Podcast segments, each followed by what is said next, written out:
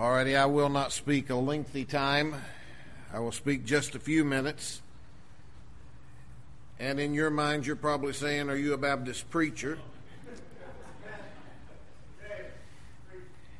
But I, I guarantee you, I will stick to as close as I can to what's in front of me that I believe God will have me speak on. I want to remind us one more time and thank God for uh, the desire to transpire. And so, what I want to do is just take a few minutes and just give us a reminder of where true holiness has its very root, and it must be in your heart. You can put on all the separation that you've heard preached this week and will be nothing more than a hypocrite. But we must have holiness from the heart. I've given the illustration before on that topic of separation where it says separating unto the gospel of God in Romans 1. And I've given the illustration of how I have left Tennessee to come to Texas. And if that were Texas or Tennessee and this were Texas, I've shown you how that my goal is not to look at Tennessee and pull her down into reverse and to see how far I can get from Tennessee. I may run into something behind me. I may have tragic accident. But on the contrary, my goal is to look at Texas and pull her down into drive and try to get to Texas. And in the process of getting to Texas, I'm getting farther away from Tennessee. It just naturally happens. And so the biggest goal that you can have in holiness is to study the scriptures and set your sights on getting closer and closer and closer to God and trying to live what His Word has to say. Now, holiness is first off being of one mind with God. It's if God likes it, then you like it. If God hates it, then you hate it. Now that's first off true holiness. Then holiness is as well is agreeing with God upon judgment. And many times when we get found in sin, we want to get it forgiven. But many times we don't want to necessarily have it rooted out. And so when judgment falls in its purifying sense, then we, we must agree with God and we must not buck against it. We must not fight it. Then holiness is endeavoring to shun every known sin. In Psalm chapter 129 and uh, 119, verse 128, it says it this way, Therefore I esteem all thy precepts concerning all things to be right. Talking about all the precepts, I am esteeming all God's precepts, he says, to be right. And then the last phrase in verse 128 says, And I hate every false way. Yeah, I hate every false weight. And so if the preacher steps up and preaches on something and the scripture is there and it's obvious in scripture what God's saying to me and it doesn't blend with what I say, a holy heart will say, though I don't like it, the word of God bears it out and I must line myself up with it. That's a holy heart. In Psalm chapter 101 and verse 3 it says, I will set no wicked thing before mine eyes. He says, I hate everything. I hate, I will set no wicked thing before mine eyes. Let me go there and just get it straight. Uh, before mine eyes, I hate the work that, of them that turn aside, and it shall not cleave to me. So we're endeavoring to shun every known sin. In Psalm 19, he makes the statement, Keep back thy servant also from presumptuous sin. Then also, holiness is a bold and uncompromising stand in denouncing sin. And if there's a strong point that your pastor has, it's that point. He has no problem denouncing sin. And I thank God for that. You say, well, I don't like the way he does it. Well, so what? I'm not trying to be ugly and I'm not trying to be sassy, but I can take you to about 99% of the churches across America. They don't even denounce sin. Now, they may have the style you're looking for, and if style is what you're looking for, then you're going to have to sacrifice, possibly sacrifice, the true denouncing of sin. Now, we need to notice that that holiness is the bold and uncompromising denouncing of sin. I'm in First uh, John chapter two. I'm looking at verse six on this, and it says, "He that saith he abideth in him ought himself also so to walk, even as he walked." Walketh, walked. and First Peter chapter 2 and verse 21, it's stated in this fashion. It says, For even hereunto were ye called, because Christ also suffered for us, leaving us an example that ye should follow his steps. And so we should follow the steps of Christ. Did he denounce sin? I remember a whip. I remember him marching right into a, to the, to the temple, to the tabernacle, and cleaning house. Holiness. Christ being your all in all. Christ being your all and all. Uh, it's more than just coming to church because you like the music. The music tonight was tremendous, Brother Hammond. It lifted my heart in an unbelievable fashion. I know it's the crowd, and I do know that, but God sure directed your attention to the path that we should be singing. And uh, so praise God for Him directing your path. And what a, what a blessing that was. But Christ being our all in all, it's more than just hearing beautiful instruments and beautiful harmony and beautiful voices. And I think there's a tremendous need for music with holiness attached to it. I think it sets the path. I think it sets a tone. And I think there's that tremendous need. But it's more than the music.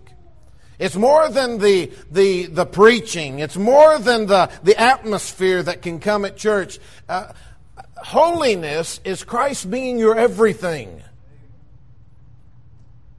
Holiness is Christ being your everything. Tuesday night of the camp back in June. That was one of the greatest meetings I've had an opportunity to be, be a part in. I've ever had an opportunity to be in. And I remember in my heart where it lifted off. It was when the question was asked, What are you looking for out of heaven? Streets of gold? Are you looking for um, no more pain, no more sorrow, tears wiped away, my mansion. We sing the song about our mansion. I've got a mansion just over the hillside. What are you looking for out of heaven? And I come to the conclusion as I think about all the things that heaven has to offer the gates of pearl, the beauty of the city. And I come to the conclusion that if you're looking for anything less than Jesus Christ Himself, then you've got a wrong idea of what heaven is all about. Christ, our all in all, holiness. Holiness, following after meekness, long suffering, gentleness, patience, kind tempers, controlling of tongue. Holiness. Holiness, bearing and forbearing much. For if you wanted to reference, you'd go to Numbers 12, verse 3. Holiness, following temperance and self denial, holiness, laboring to see the desires of this flesh mortified, holiness, following after charity and brotherly kindness, just some things I, I wrote down. Holiness follows after a spirit of mercy. And you'll let me pause here and make this statement after we just sang that song, Spirit of the Living God, fall fresh on me. I've tried to imagine what is that song actually say, saying. And I've thought on that because I've sang that song growing up. And I ask myself the question, as a saved person, can I ever get any more of the Holy Spirit of God than I have right now? And the answer is no. I have as much of the Holy Spirit as I'm ever going to get the day I get saved. Now, I do know this, that the Holy Spirit can get more of me. Now, I do know that. I do know that I can be in a, in a, in a, a, meeting and music be going and the heart singing instead of just the mouths. And I can sense the presence of God in a greater fashion. But I do know just equally as well that the day I got saved, I'm every bit as filled with the Holy Spirit as I was, as I am now almost or 31 years later. The point being is that God gets more of us. And I think that's a, I think that's a holiness, holiness. Holiness follows after purity. Holiness follows after the fear of God. Holiness follows after humility. Holy, holiness follows after spiritual mindedness. I'm talking about holiness this evening. And after I've listed now some 17 things, I've got to take you back to what I said on point one that holiness, if you do 16 of those, or if you do all 17 things that I've mentioned here and forget the very first thing I say, you have not holiness. Holiness must begin in the heart. If you're sitting here and you're saying, I know God wants me to do some things and I'm unwilling to do it, I'm not giving all my all to God. He may call me to be a missionary. He may call me to be a preacher. He may call me to be this. He may want me to do that and I don't want it. Therefore, you can just forget holiness. Holiness begins in the heart. It's when the person says, I'm just going to lay it all on the altar for God. J.C. Ryle said it this way. He said, I'm quite certain that to exhibit bitterness and coldness towards, towards uh, one who cannot consciously work with us is to prove ourselves very ignorant of real holiness. Now, I kind of bumbled it around, and it's Brother Hammond's fault that I bumbled around right there because J.C. Ryle said towards with an S. And Brother Hammond and I discussed does the word toward or towards, which is the more proper? And when I said it, I thought of you, and I can't say it's your fault, but anyway, let me read it again. I'm quite certain that to exhibit bitterness and coldness, as he puts it, towards one who cannot consciously work with us is to prove ourselves very ignorant of real holiness.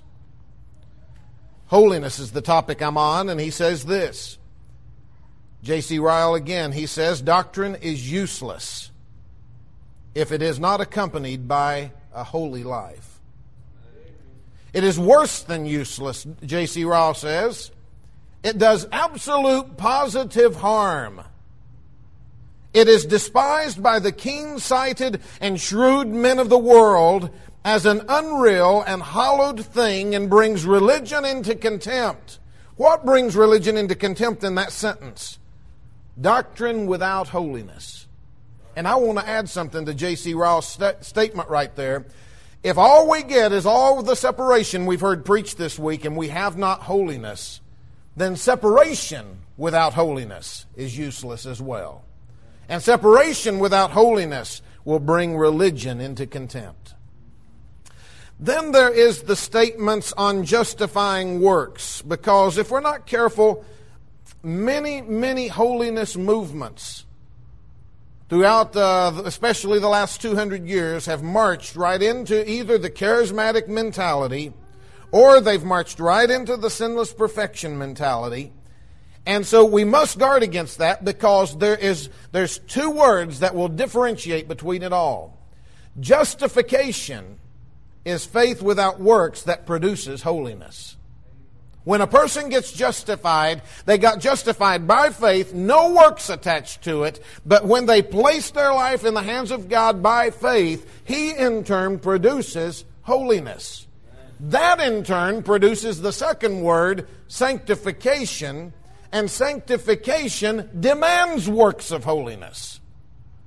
But we must recognize that, that if we're not careful, and I'm stating it, I'm stating it from a concerned heart because many movements got so infatuated with separated, separated, separated that they begin making false statements that say, if you aren't this, then you're not saved. And so we march into bad doctrine. It can be said that faith alone justifies, faith in Jesus Christ, but it could never be said faith alone sanctifies.